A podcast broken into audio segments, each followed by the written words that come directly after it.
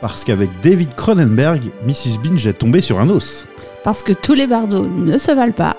Et parce qu'on a envie de poursuivre le débat avec vous, Bienvenue, bienvenue chez, les Binge.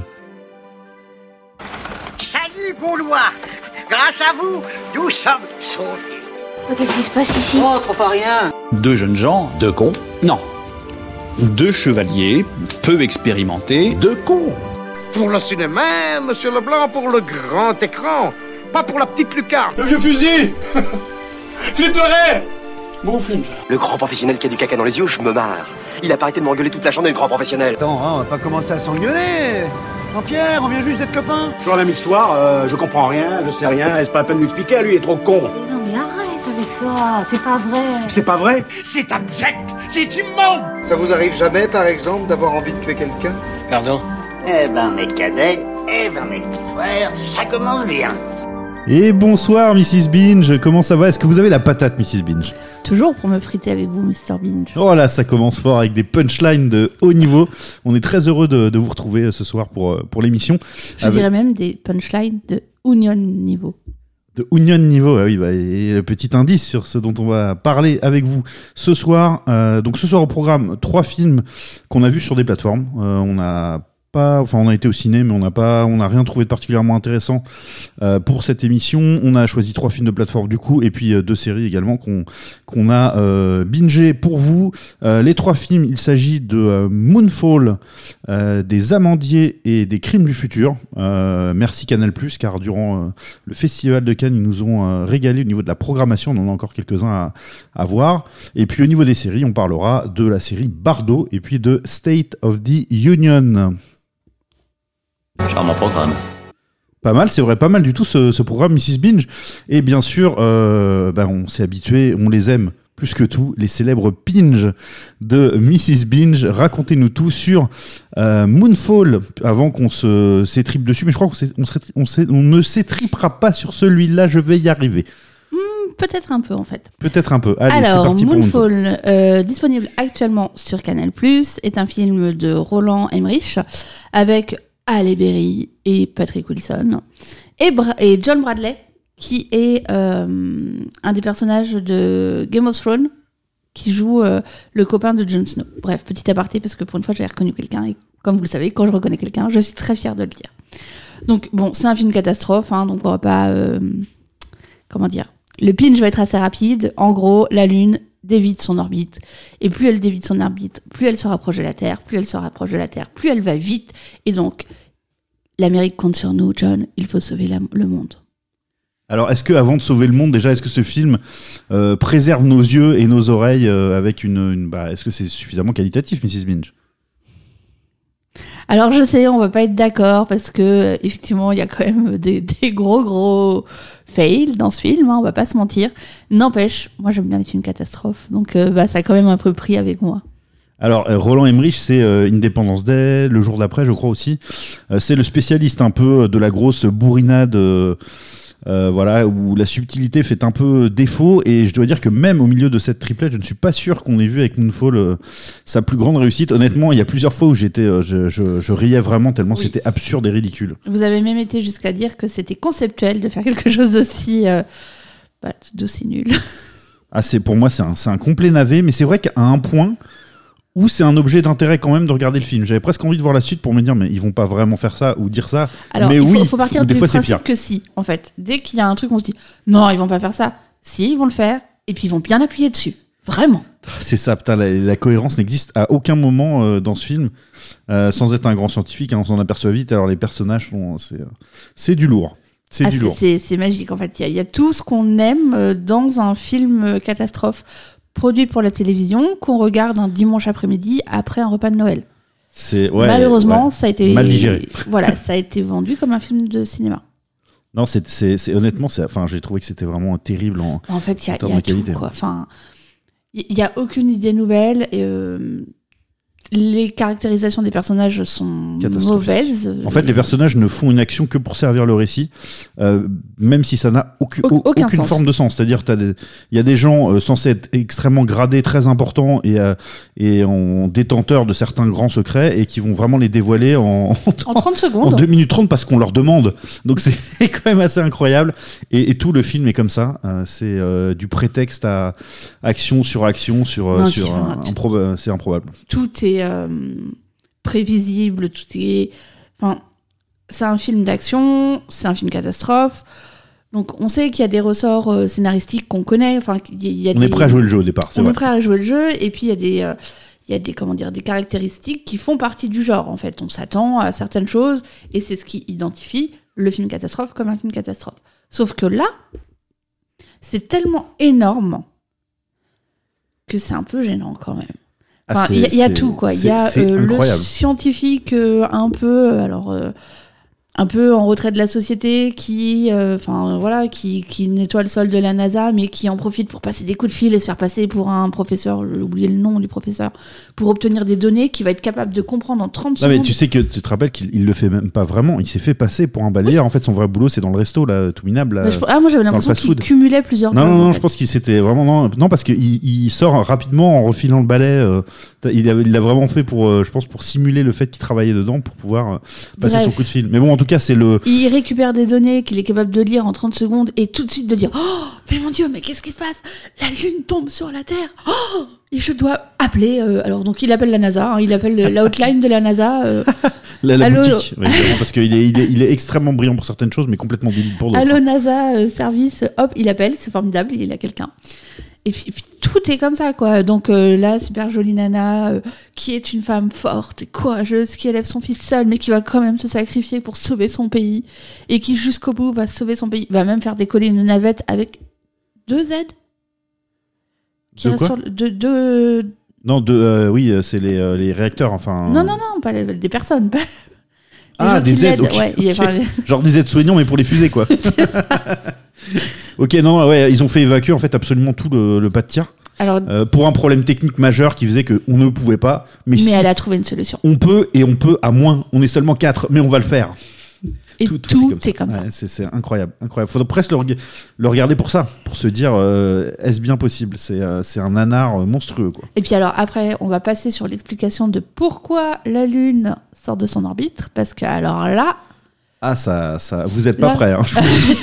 on quitte le film catastrophe pour rentrer dans la SF et la transition est pas belle. hein. Clairement, ça marche pas. non, en plus le personnage, donc on- qui, est, qui est cette, ce- cet acteur euh, qui a un personnage dans Game of Thrones qui est hyper attachant, qu'on aime beaucoup parce qu'il est, euh, il a, il a le, le- le cœur tendre, il est alors, très, dit, très fier et tout. Non, mais c'est vrai que c'est un, un beau dans le personnage. film, il est très beau gosse.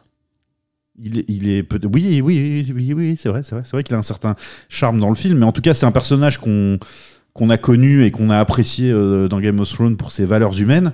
Et là, en fait, euh, mine de rien, ce qui est un peu plus dérangeant au-delà de la, de la grande bêtise de ce film de manière générale, c'est qu'il représente un peu une forme de, de complotiste euh, parce qu'il a, tout un- il a aussi tout un tas d'autres théories un peu bidons. Euh, et puis il y a tout un réseau de complotistes autour de lui, etc. Et finalement, on le fait passer pour un gars sympathique qui avait raison. C'est-à-dire que les théories les ça. plus folles et les plus débiles étaient bien vraies. Et ça, je trouve ça un petit peu inquiétant dans le message du Bah, film. ouais, ouais, même, surtout quoi. que c'est quand même un film euh, bah, américain que le public américain va, voir en grand nombre. Et euh, avec un, sans avoir trop de recul, qu'est-ce qu'on peut en penser à part, euh, à part ça Je veux dire, il joue, je trouve que Roland Emmerich non seulement fait un film catastrophique et pas catastrophe, alors que le but d'un film catastrophe n'est pas d'être- n'est pas d'être catastrophique comme ça, et en plus, euh, bah, il donne un très mauvais exemple et il fait passer un très mauvais message aux c'est Donc c'est de la bêtise. Le message est quand même très problématique parce que en partant de la salle, je pense que beaucoup de personnes peuvent se dire ah bah en fait la Terre est plate quoi. Non, mais c'est un, un imbécile qui joue avec des allumettes, en fait. Et euh, je ferai le parallèle avec l'excellente série dont j'avais déjà parlé, X-Files, où dans X-Files, il y a euh, ces espèces de nerds passionnés par, euh, par les cas étranges, etc. Mais euh, à aucun moment, on oublie de, bah, de, de montrer qu'ils ont des, des, limites, des problèmes mentaux aussi à côté, et qu'on n'est pas en train de dire qu'ils détiennent la vérité absolue sur, sur l'univers. Il y a, il y a une forme de distance. Là, c'est vraiment... Enfin, le gars savait tout, quoi, en fait. On l'écoutait pas mais euh, c'est euh, un, un, un paria de la NASA euh, qui, qui s'était fait piéger, qui lui va l'écouter d'un coup, alors qu'il il le croit pas, d'un du- du- du- d'un moment à l'autre il le croit, et, et voilà quoi. on retrouve un peu le syndrome Maïwen euh, sur euh, Jeanne Duberry, quoi. Je suis, enfin, on est mis à l'écart, tout le monde se moque de nous, mais au final, c'est nous qui détenons la vérité et vous ne comprenez rien. Ouais, c'est ça. Bah, dans My One, c'était plus un ego trip, je pense que c'est. euh, Là, là, Ouais, là y je vois un- pas tant un ego trip parce que le réalisateur se met pas lui-même en scène euh, de cette manière-là. Mais non, mais c'est juste un film qui est bête, bête à, bou- à bouffer du foin, quoi. Et, et- et presque dangereux, du coup. Alors, oui, mais n'empêche que quand même, on a envie qu'on, euh, que la Terre soit sauvée. Et oui, ça, on... mais on en a vu d'autres. Des voilà, il y en a un notamment qui tient particulièrement à cher, euh, qui vous tient particulièrement euh, à Ah cœur, oui. Mrs Binge.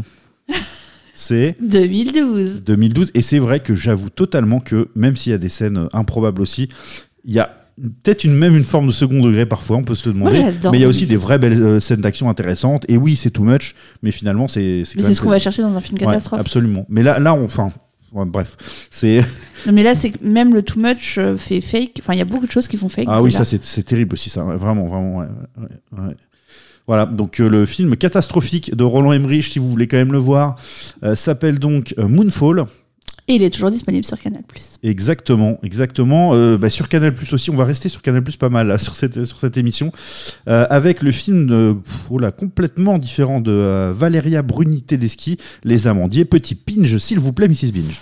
Alors, Les Amandiers, un film bah, qui a pas mal fait parler de lui à, la- à sa sortie, hein, notamment à cause euh, de son sujet. hein. On reprend, on suit euh, un, groupe de théâtre euh, à la fin des années 80, et donc il y a eu tout un jeu à l'époque de, savoir qui représentait qui, qui était qui, parce que on a bien conscience que c'est un film en partie autobiographique, et on a envie de savoir qui sont les personnages qui gravitent, de chercher la, comment on dit, la correspondance avec la réalité. Donc on suit un groupe de jeunes qui, euh, qui fait ses armes dans le théâtre, dans le théâtre des Amandiers, théâtre euh, de Patrice Chéreau, qu'il tient avec, euh, avec Pierre Roman à Nanterre. Et puis on va suivre ce, groupe, alors particulièrement un couple, hein, joué par Nadia Tereskiewicz, qu'on avait vu il n'y a pas si longtemps dans Mon Crime, et Sofiane Benasser.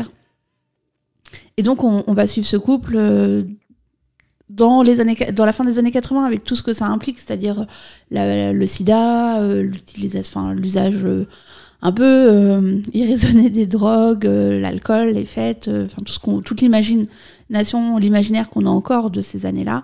Et puis on, va suivre leurs premiers émois amoureux, euh, leur première mise en scène. Et, et c'est très beau. C'est, euh, moi j'ai adoré ce film. C'est effectivement un très beau film euh, qui demande, je- enfin en tout cas pour ma part, qui a demandé un peu de temps avant de On a eu du mal à rentrer d'entrer dedans. dans l'univers Ouais. complètement, euh, au point qu'on s'est demandé si vraiment. euh, Mais une fois On qu'on insister, passé mais- les 20 premières minutes, ouais, 15-20 premières minutes, on a quand même été bien accrochés. J'ai trouvé ça extrêmement touchant. Et puis, alors l'atmosphère des années 80, enfin, il y a de la cigarette partout, les, les costumes, enfin, oui, les costumes, vous connaissez mon amour de, des costumes, euh, enfin, des films en costume. Et là, on est presque dans un film en costume au final. Bah c'est ça, ça pour le coup c'est extrêmement bien bien fait. On, Tout, tout on se fait positionne rapidement dans la période. C'est ça, tout fait référence à cette période-là, c'est extrêmement, euh, extrêmement bien fait. Et puis, les personnages sont justes, on y croit vraiment. Et je pense que euh, le travail d'autobiographie euh, est bien fait parce que euh, ça rend suffisamment réel, mais sans qu'on tombe dans l'ego trip. Quoi. Et puis j'ai un argument imparable pour donner envie de voir le film. Dedans, il y a le Pedro Pascal français. Je ne vous dis que ça. Il y a un perso- le personnage du, du régisseur. Je pense que c'est un régisseur, enfin de, de- ou de l'intendant du, du théâtre. Le euh, monsieur qui est à l'accueil. Oui, oui, c'est ça. Oui. ouais. Qui, est, qui est- qui est vraiment, on dirait, on dirait vraiment Pedro Pascal, mais version française. C'est euh, franchement, c'est, euh, enfin moi je me suis bidonné sur ça tout seul. euh, c'est- extrêmement drôle. Euh, et à part ça, euh, bien sûr, film bah, re- remarquablement interprété. Euh, je trouve qu'on saisit bien, ce qui est pas évident, hein, l'es- l'espèce de, fragilité d'une jeunesse euh, artistique en plus, c'est-à-dire avec des jeunes qui ont envie de faire passer un message, qui font quelque chose qui vient de leur trip, de leur cœur, de, On, on saisit bien la fragilité de ces jeunes, pas forcément que sur le plan artistique, notamment sur le personnage de. Comment il s'appelle? Étienne? Oui, joué par de- Sofiane Benasser. Euh, on sent ses fêlures à ce, ce garçon. Euh, c'est jamais trop, en fait. Ça reste toujours très juste. Ça flirte en fait, parce que Ouais. c'est très compliqué, parce que euh, ce sont des comédiens qui jouent des jeunes comédiens, donc pas des comédiens parfaits, qui doivent du coup jouer des scènes, mais en même temps interpréter bah, l'être humain derrière le comédien, évidemment, parce que c'est ce- cela qu'on suit aussi. Il y a une espèce de mise en abîme qui doit pas être très simple à jouer, euh, j'imagine, pour un comédien, surtout pour un jeune comédien. Et à diriger pour euh, Valéria Bruni Pour- Tedeschi, qui en fait bah, a dû se replonger dans ses souvenirs, dans son vécu de l'époque, euh, et c'est assez douloureux, parce que ce qu'elle raconte, c'est pas... euh, Ben, c'est pas super C'est pas que plus. Flower, Flower Power version. euh, c'est- assez. euh, the- ça, ça, en tout cas, ça me semble être assez euh, symptomatique ou symbolique de l'époque aussi, quoi. De l'époque dont où- elle parle. Oui. Et euh, Oui, et oui. c'est très Cette intéressant. à ce espèce de, dualité entre quelque chose d'extrêmement gai, de d'insouciant, et en même temps, bah, très rapidement, euh, la réalité rattrape. Et on, on voit qu'elle rattrape parfois de manière euh, anodine, en fait, et néanmoins extrêmement cruelle. Ouais, et puis c'est intéressant de voir euh, Patrice Chéreau jeune. Enfin, c'est c'est sûr que c'est le gros nom euh, du qui est, qui est lâché, euh, qui est name droppé dans le film. Euh, là, on se demande pas qui c'est puisqu'il est carrément nommé. Donc c'est c'est quand même intéressant de, de, de voir ce cette interprétation là de, de Patrice Chéreau avec. euh, le regard que portait aussi euh, la jeune Valéria Bruneteschi Voilà, à l'époque sur ouais. cette personne, ouais, totalement. sur, euh, sur ce metteur en scène qui était déjà très, très connu et très estimé. Ah oui, on sent que la, la- un certain nombre des jeunes qui euh, veulent incorporer à l'école, on parle directement comme euh, Ah ben je viens pour ça, ça. va être la rencontre euh, de leur vie Ouais. quoi, au niveau carrière et puis même Et donc on sent encore fascinés par l'artiste, quoi. Ouais, c'est ça. ouais, très intéressant de voir cette vision là et aussi de la, la relation entre euh, lui-même et euh, Roman. J'ai oublié son prénom à Roman parce qu'à chaque fois j'ai peur de le confondre avec le, Pierre, le Marc. tueur, euh, le Pierre. tueur en série qui s'appelait Roman aussi. Bref, ce sont d'autres Oh références. Mr Binge, Mr Binge, Mr Binge. J'ai retrouvé euh, le, le prénom du, euh, du euh, roman tueur en série, mais c'est une Non autre mais on s'en passera. Merci. Mais oui, en tout cas, on a passé un- effectivement un bon moment. Euh, si vous butez un peu sur le départ parce que euh, c'est pas très joli à l'image. Les premières images sont pas belles effectivement. Ouais, c'est là. Puis ce, ce théâtre des Amandiers filmé de d'un peu loin, là, c'est vraiment pas engageant. Euh, quoi. et puis on, est, enfin, on nous plonge dans une banlieue dans les années 80, donc ça a aussi le côté assez gris, assez terne, très béton, pas. Enfin, pour le coup, là, c'est pas Flower Power. hein. Les Non, le on décor, se demande ouais. où, euh, où elles sont les amandes et on les a pas trop en fleurs, quoi. Non, mais ce qui est intéressant, c'est que du coup, on voit aussi ces actrices qui sont, euh, et notamment, euh, en fait, sa- son amie, celle qu'elle rencontre le jour des auditions, qui est vraiment, euh, La je dire un rayon de soleil, ouais. mais qui est, qui est, voilà, une espèce de, de tornade de couleurs au milieu de cette, de cette grisaille aussi. C'est, ça, ça joue De- aussi là-dessus, c'est de intéressant. candeur, de, de couleur et puis de provocation en même temps. Oui, oui, oui, absolument. Absolument, on a passé un vrai bon moment devant, euh, devant les amandiers qu'on vous recommande. Euh, voilà, on était pas, on savait pas trop à quoi s'attendre, honnêtement. On l'a lancé un peu, je vais pas dire par hasard, mais on en avait un peu entendu parler. Mais euh, moi, par exemple, je ne savais pas à quel point c'était autobiographique au départ. Je, je partais sur le principe que c'était un film de fiction. Ah non, ça j'avais par sent, bien sent- en tête. ouais, on sent que c'est voilà rapidement que le que sujet tient à cœur de sa réalisatrice. quoi, ouais. Ouais, absolument. Et alors quelque chose de beaucoup moins fleuri pour le coup? Oui, c'est clair. Pour, pour le troisième film, dont euh, Mrs. Binge, vous, vous allez nous faire un petit pinch avant qu'on puisse en débattre. Alors, les crimes du futur de David Cronenberg. qui m'a été infligé par Mr. Binge avec Viggo Mortensen. Je l'avais pas vu, hein, faut, euh, faut le dire quand même. Euh, Viggo Mortensen, Léa Seydoux, Kristen Stewart, qui ressemble à un vampire, on va pas se mentir. Dans ce film, hein, pas en rien, pas en vrai, la pauvre. Donc c'est euh, un film qui se passe euh, dans un futur plus ou moins proche. C'est pas réellement daté, mais en tout cas c'est pas euh, c'est pas la réalité actuelle. Je vais vous dire ce que moi j'ai compris parce que vous allez comprendre, j'ai pas aimé le film. Jean-Claude Roman. C'est Jean-Claude Roman, le faux médecin. Excusez-moi, j'ai retrouvé ma référence. Voilà, on peut revenir au pinch, mais quand j'ai quelque chose en tête, ça me trotte. J'ai besoin de, de, de répondre. Désolé, Mrs. Binge, votre pinch est excellent. Poursuivez-le, s'il vous plaît, merci. Encore. Désolé, Mrs. Binge, vous êtes vraiment incroyable et extraordinaire et vos pinch sont, une inspiration pour nous tous. Bref. Donc, moi, ce que j'ai compris, c'est que les corps des humains, à dans ce futur plus ou moins proche, se modifient eux-mêmes. Et là, on va suivre le parcours d'un artiste, qui se, en tout cas qui se considère comme un artiste, joué par Viggo Mortensen, qui arrive avec son esprit à contrôler ce qui va apparaître dans son corps. Et sa, Oui, c'est un sa couple d'artistes. partenaire, alors, euh, ça- elle se décrit, je crois, comme sa partenaire. hein. Je crois que c'est le mot qu'elle utilise. Oui, parce, mais au sens artistique du terme, Oui. plus qu'au sens euh, romantique du terme, je pense. Jouée par Léa Seydoux avec un prénom, je trouve, d'une euh, caprice, quoi. Enfin, bref, caprice. Donc, caprice lui enlève, et- enfin, lui tatoue, dans un premier temps, les, les, les tumeurs. Enfin, c'est considéré comme des C'est tumeurs. nouveaux or- organes, en fait. euh. Comment Néo. euh, néo-organes, je crois, ils disent. Ouais, ça le... ouais, je ne me rappelle plus le nom exact, quel mais effectivement, c'est. enfin, bref, néo quelque chose là qui apparaissent. Elle, donc elle les tatoue. Et puis plus tard, lors d'un- d'une autre performance, elle lui enlève. Et voilà moi ce que j'ai retenu du film. Bah, Il y a une phrase qui résume ça. hein. Ce qui est tatoué est amoué. Vive le Berry libre. Non, euh, moi, je. Alors, euh, t'as découvert un peu l'univers de David Cronenberg. euh, J'ai moi... pas adhéré. Oui, effectivement, c'est clair. Mais moi, je, je n'ai pas été surpris parce que euh, je t'en ai un petit peu parlé durant le- la séance. Je vous en ai un peu parlé, décidément. Je me trouve bien cavalier ce soir avec vous, Mrs. Binge. David Cronenberg est un réalisateur qui explore le désir et les corps, mais avec euh, bah, des mélanges euh, parfois mécaniques euh, et puis euh, parfois là, euh, comment on pourrait dire ça, très, euh, c'est, enfin, ça, a trait aux entrailles, au corps, euh, vraiment dans leur sens le plus, euh, le plus physique du terme, mais aussi au, désir et donc du coup au cerveau, etc. Ça explore beaucoup ça. Il avait notamment réalisé euh, Crash, qui était en fait euh, euh, bah, des gens qui prenaient du plaisir à travers des accidents de voiture. Donc euh, voilà, ça. Julia Ducournau. C'est vrai que c'est vrai qu'il y a peut-être une petite filiation à y trouver, euh, mais quand on découvre son univers sans le connaître, euh, on peut être surpris quand même de du côté extrêmement cru et euh, et perturbant de ces explorations bah, artistico, euh, Médical. ouais, qui est pas vraiment médical parce que c'est pas froid en fait en soi, quoique Ah, si, quoi qu'il y a si, tout si. un aspect C'est mécanique. extrêmement euh, froid, c'est extrêmement clinique. Moi j'ai trouvé. Enfin, les corps sont blancs, on dirait quasiment tout le temps des cadavres. La lumière est. euh, enfin, lumière de. de... Ah, comment ça s'appelle? Salle d'opération.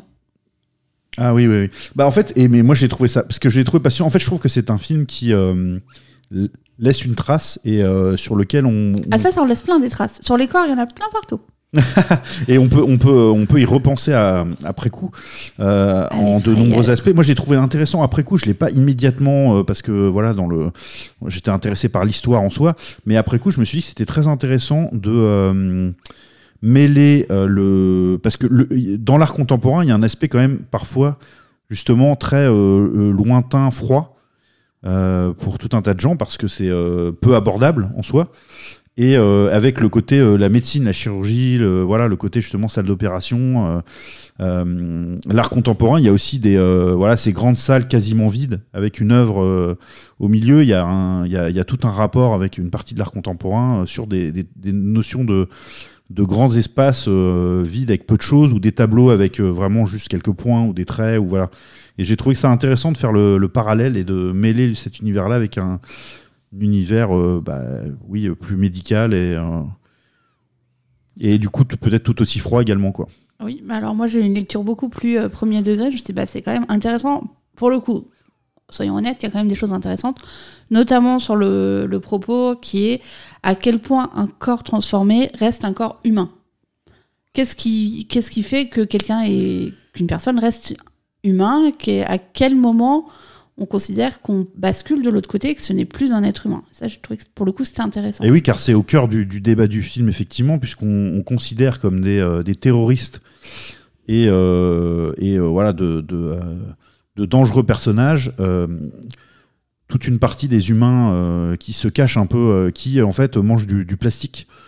Oui, et, là, et c'est- acceptent en quelque sorte bah, leur transformation et même le vivent comme une révélation de, de qui ils sont vraiment. Mais euh, du coup, pour le coup, je me suis dit, ça, c'est intéressant, notamment maintenant où on entend quand même de plus en plus parler de, de puces, de euh, vision euh, modifiée. Alors, ça commence avec des lunettes, mais on entend parler de lentilles qui vont être directement euh, incorporées sur les yeux. Enfin, ça semble être très lointain, mais au final, c'est pas si loin que ça. Et à quel moment les modifications, alors pour le coup, là, ça reste mécanique, ça sera pas auto-créé par notre corps, mais à quel moment on n'est plus réellement un humain? À quel moment on devient un, un robot, une création hybride ça interroge. Ouais, et puis il y a, il y a- donc il y a le point de vue artistique sur tout ça, où en fait ils vont euh, faire vivre ces performances-là euh, devant euh, public. euh, pour euh, voilà, c'est extrêmement et à la fois érotique, perturbant euh, et repoussant en, en bonne partie également. Il y a Et ça puis- aussi, il y a tout le côté érotique mis en avant, euh, Ouais, ouais. une espèce de sexualité alternative euh, extrêmement gênante, mais mise en scène et euh, un peu glorifiée quand même par une forme, enfin par une élite culturelle. Est-ce que ça fait référence à des choses qu'on a pu lire, notamment, je sais pas, je pense à un bouquin qui s'appelle La Sagrada Familia. Est-ce que c'est des références à tout ça? Je ne sais pas. Je suis pas, je suis pas certain que ce soit les- le référentiel de Cronenberg, mais en tout cas, ça non, fait mais partie c'est la même. euh, alors peut-être qu'il a pas lu ce bouquin, qui est pourtant très bien. Mais euh, pour moi, il y y, a la même idée en fait. Euh, voilà, c'est quelque chose qui pourrait être considéré par les gens, les considérés comme les moins cultivés, comme quelque chose de déviant, mais qui, dans un cercle très fermé, est mis en avant et valorisé. Ouais, et puis en plus, il y a le. Du coup. Enfin, le- la transformation doit être acceptée parce que tout le monde un peu est en train de la vivre. Il y a une espèce de société qui fait des machines euh, visiblement extrêmement chères pour euh, aider euh, les personnes qui souffrent de cette euh, Mais- transformation mais à, mais à, à manger, à ouais, Mais, qui oui, et à dormir, à manger, à dormir. La, la base, c'est évidemment pas anodin. hein. C'est manger et dormir, donc c'est la base de la vie, quoi. Enfin, mais qui est le chef décorateur de ce film? Non, parce que, enfin, je suis désolée, hein, mais moi, si j'ai des grandes douleurs partout, l'idée du confort que je me fais, c'est pas de m'asseoir, d'ass- de, de- l'idée que je me fais du confort, pardon, c'est pas de m'asseoir sur un siège en os qui va craquer dans tous les sens. Non, non, mais parce que tu, tu- l'essentiel n'est pas autant le- la forme qu'il a, que en fait c'est un organisme vivant. Ce sont des meubles Oui. vivants, c'est-à-dire qu'ils se connectent à toi et ils sont censés te, soulager coussin, de. un, un petit coussin quelque part, ça fait pas de mal, mais t'es des fleurs, enfin, je sais pas. C'était chez mamie là, le petit coussin, les fleurs, euh, Non, mais enfin, le, le siège. le petit napperon et puis on est parti. Hein. le siège sur lequel il mange, qui est censé euh, le. Parce qu'on nous explique au départ, enfin, on nous explique. on- Il est expliqué dans le, le film que euh, y a un. Comment s'appelle un, un programme à l'intérieur qui s'adapte euh, à Ouais, parce qu'en fait il n'arrive pas à digérer, tout, Il tout bêtement. Il n'arrive pas à manger et à digérer correctement. Il y a une espèce d'intelligence artificielle qui doit tout le temps adapter la manière dont il est assis, dont on le nourrit, enfin voilà.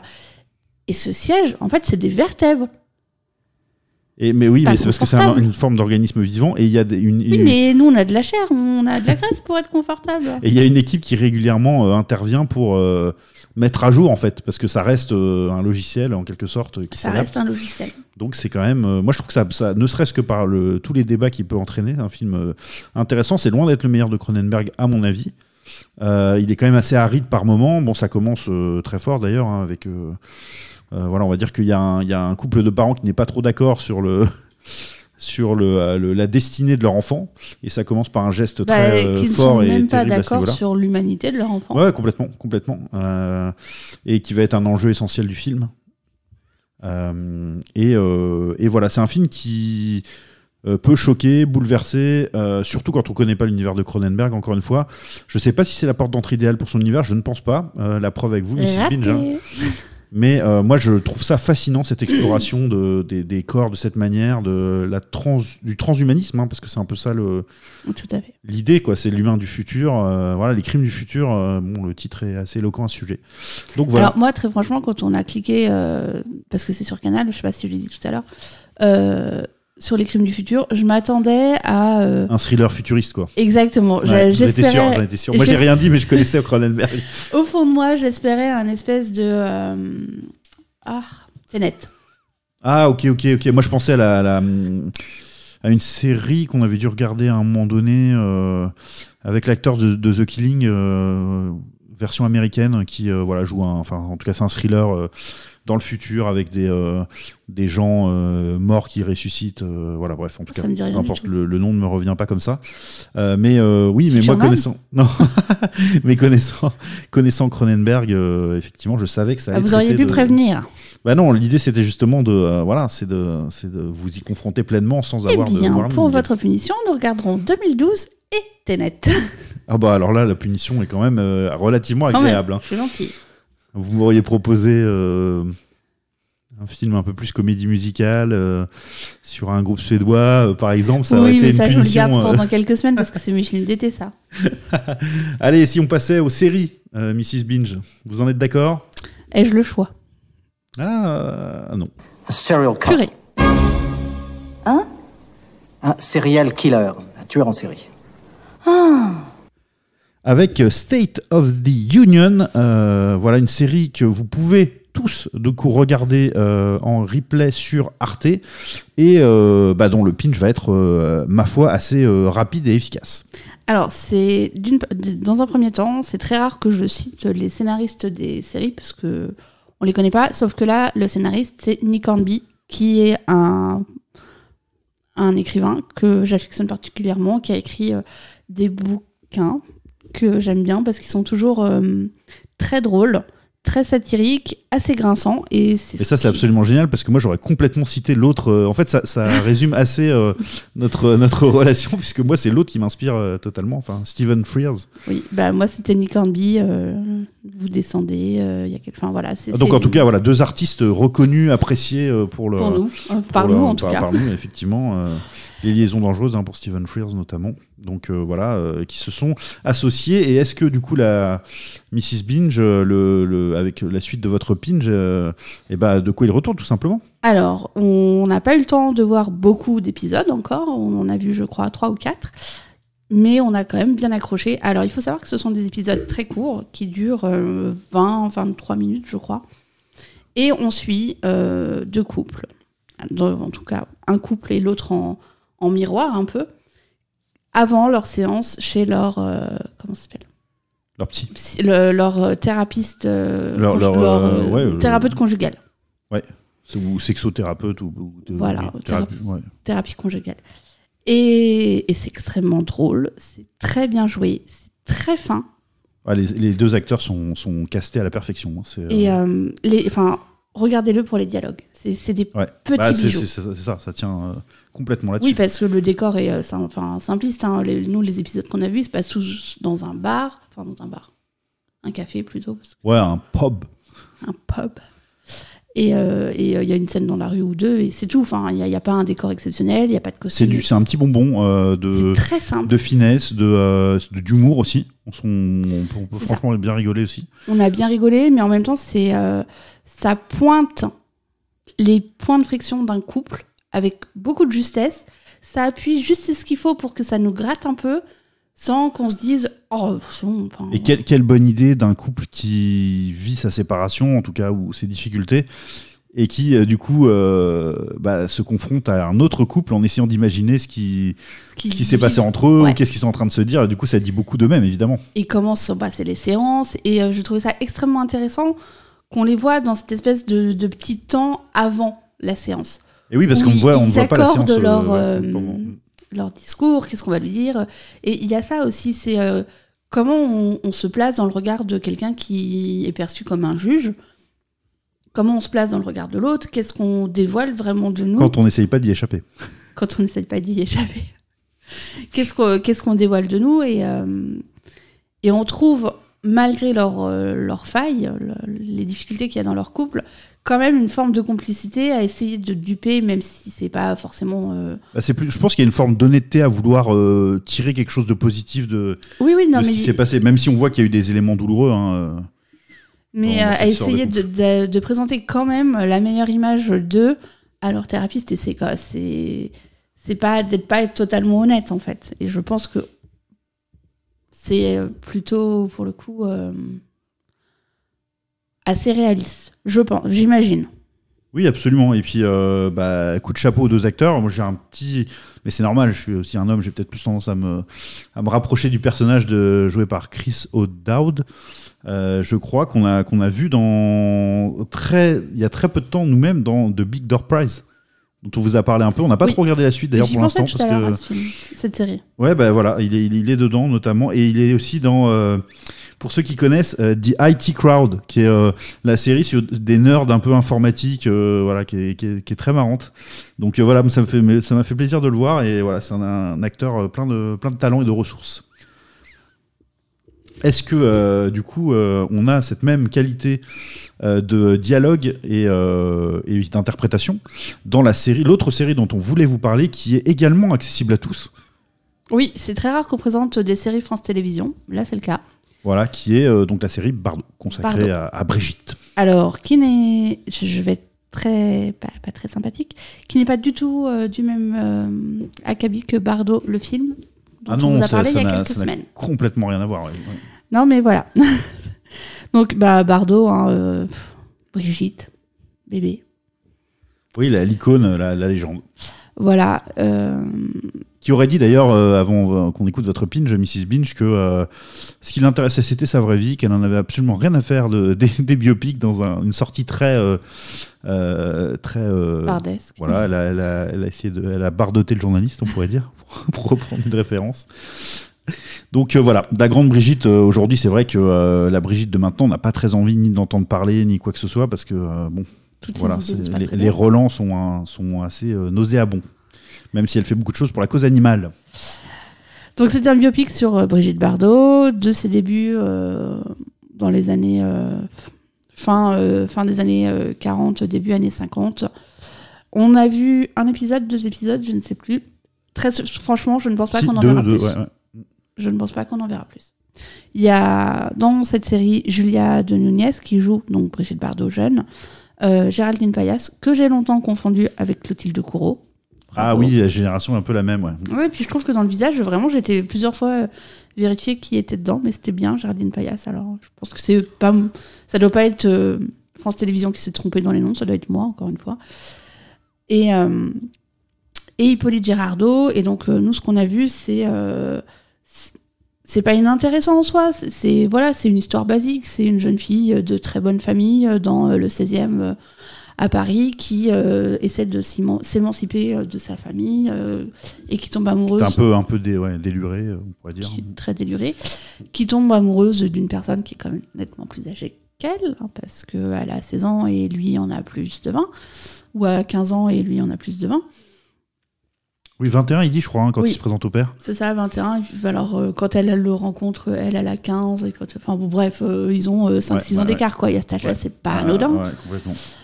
Et, euh, et on, va, on a suivi ça. euh, ça et le, ce jeune est, euh, est scénariste, elle, elle est danseuse et lycéenne, mais elle se présente plus comme une future actrice que comme une lycéenne. Et donc, on, on suit leur histoire d'amour et, euh, et les, euh, les obstacles qu'ils rencontrent. Oui, c'est ça. Alors, c'est un film de, donc, de Daniel Thompson. Série Euh, une série pardon de Daniel Thompson qui est euh, donc la fille de Gérard Houry pour euh, la replacer un petit peu euh, voilà c'est Oui, enfin, c'est juste. Gérard Houry c'est Rabbi Jacob hein, c'est ça si je ne me trompe pas oui, entre autres. ça. voilà on sort on sort les gros noms ce soir on n'a pas peur Mais au-delà de ça, c'est une personne à part entière. Oui oui non complètement non c'était parce que ça m'avait fait rire de de, De dire Rabbi Jacob. voilà j'avais envie de citer Rabbi Jacob à tout prix j'ai enfin trouvé le moment c'était mon but dans la saison 1 de, de- des binge de citer euh, Rabbi Jacob euh, ah, paf paf ah, voilà. voilà l'effet que nous a fait Bardot.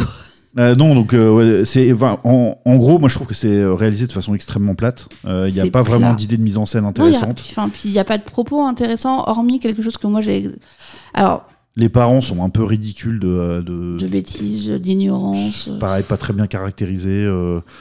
Bah ouais, non, mais puis en même temps, ils changent de, de- drastiquement euh, de, de quasiment de volonté d'éducation à un moment donné. Enfin bon, c'est c'est difficile à suivre à ce niveau-là. Et euh, bah, tout est fait pour mettre en valeur le euh, bah, Brigitte Bardot et l'actrice qui, qui la joue, qui la joue franchement bien, plutôt bien. Moi, je trouve, il y a bien, oui, pas, c'est c'est pas du tout le problème. hein. Mais euh, pour dire, pour raconter quoi en fait en soi, c'est un- c'est extrêmement euh, scolaire comme. euh, C'est très scolaire et moi il y a quelque chose qui me gêne profondément dans cette histoire. C'est. Je, vais jouer les mères la pudeur, hein, mais quand même, ouais, on est en train de bien. mettre en avant une histoire avec une gamine qui a 15 ans.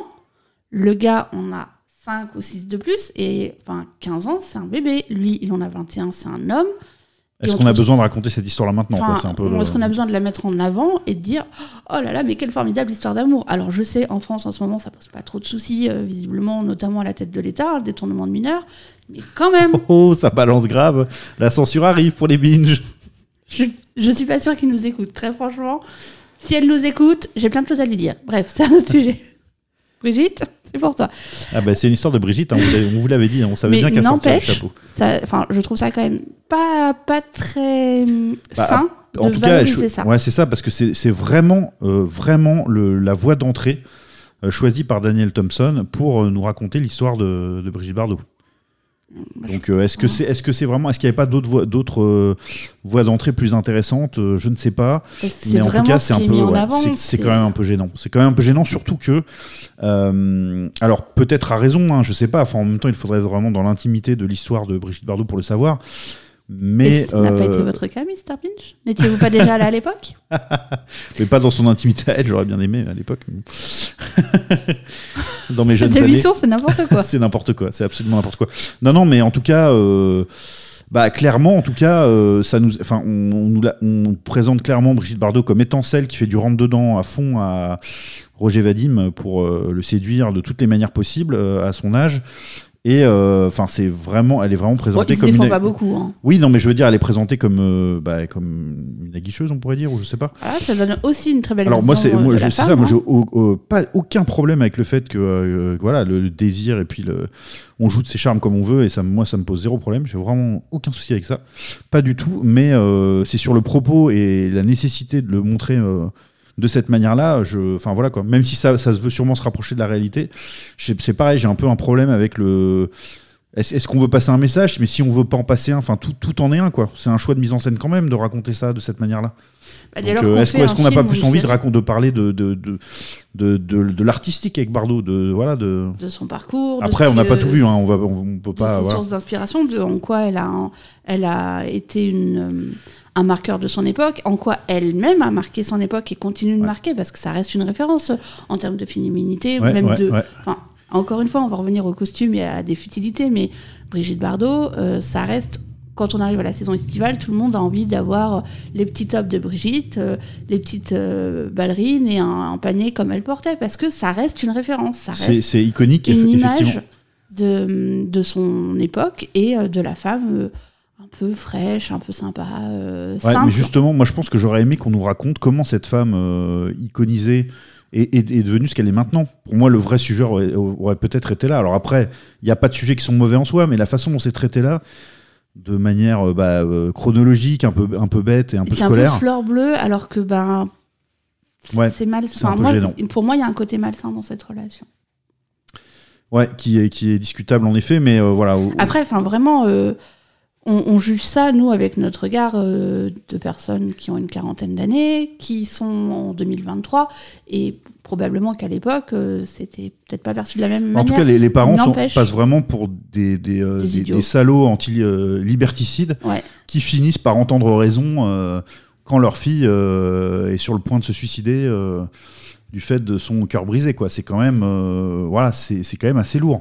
Oui, et puis, euh, et puis elle va quand même, euh, après son mariage, euh, leur dire que ben, elle s'est moquée de tout, eux deux tout du long et que ah, leur, leur hypocrisie de petit bourgeois, ça va bien, voilà. Enfin, Là, on est quand même sur du portrait de femme après, c'est- c'est après le film de Maïwen. On est quand même sur deux portraits de femmes. pas, pour- ouais. ouais, pas Ça, hyper, c'est- ça fait un peu réac, hein, tout ça quand même. hein. Un peu.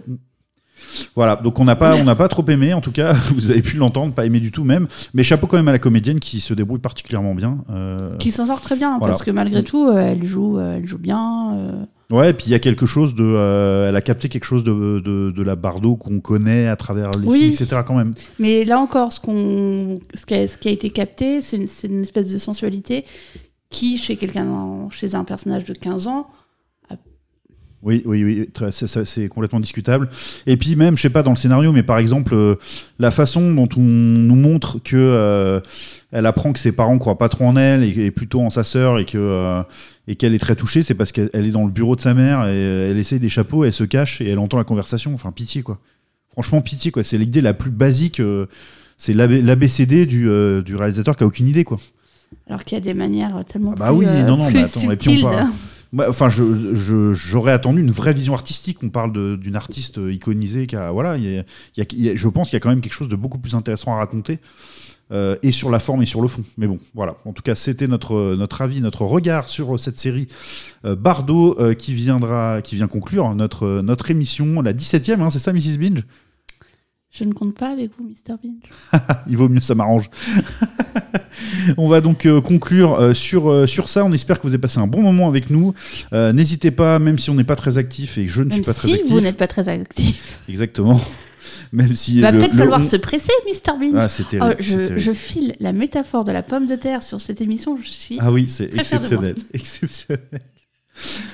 Donc ouais, j'ai effectivement, ouais, je, je, je m'excuse platement de ne pas être assez présent sur les réseaux euh, pour les binges. Donc euh, je vais essayer de rattraper ça, mais en tout cas, euh, je lirai vos messages si vous les envoyez et vos recommandations. Donc n'hésitez pas à nous retrouver sur euh, Instagram, Facebook ou Twitter. Twitter. Merci à tous. euh, à très vite pour une prochaine émission. Et puis euh, voilà, regardez des films, amusez-vous. Allez, à très bientôt. Appelez-moi vite.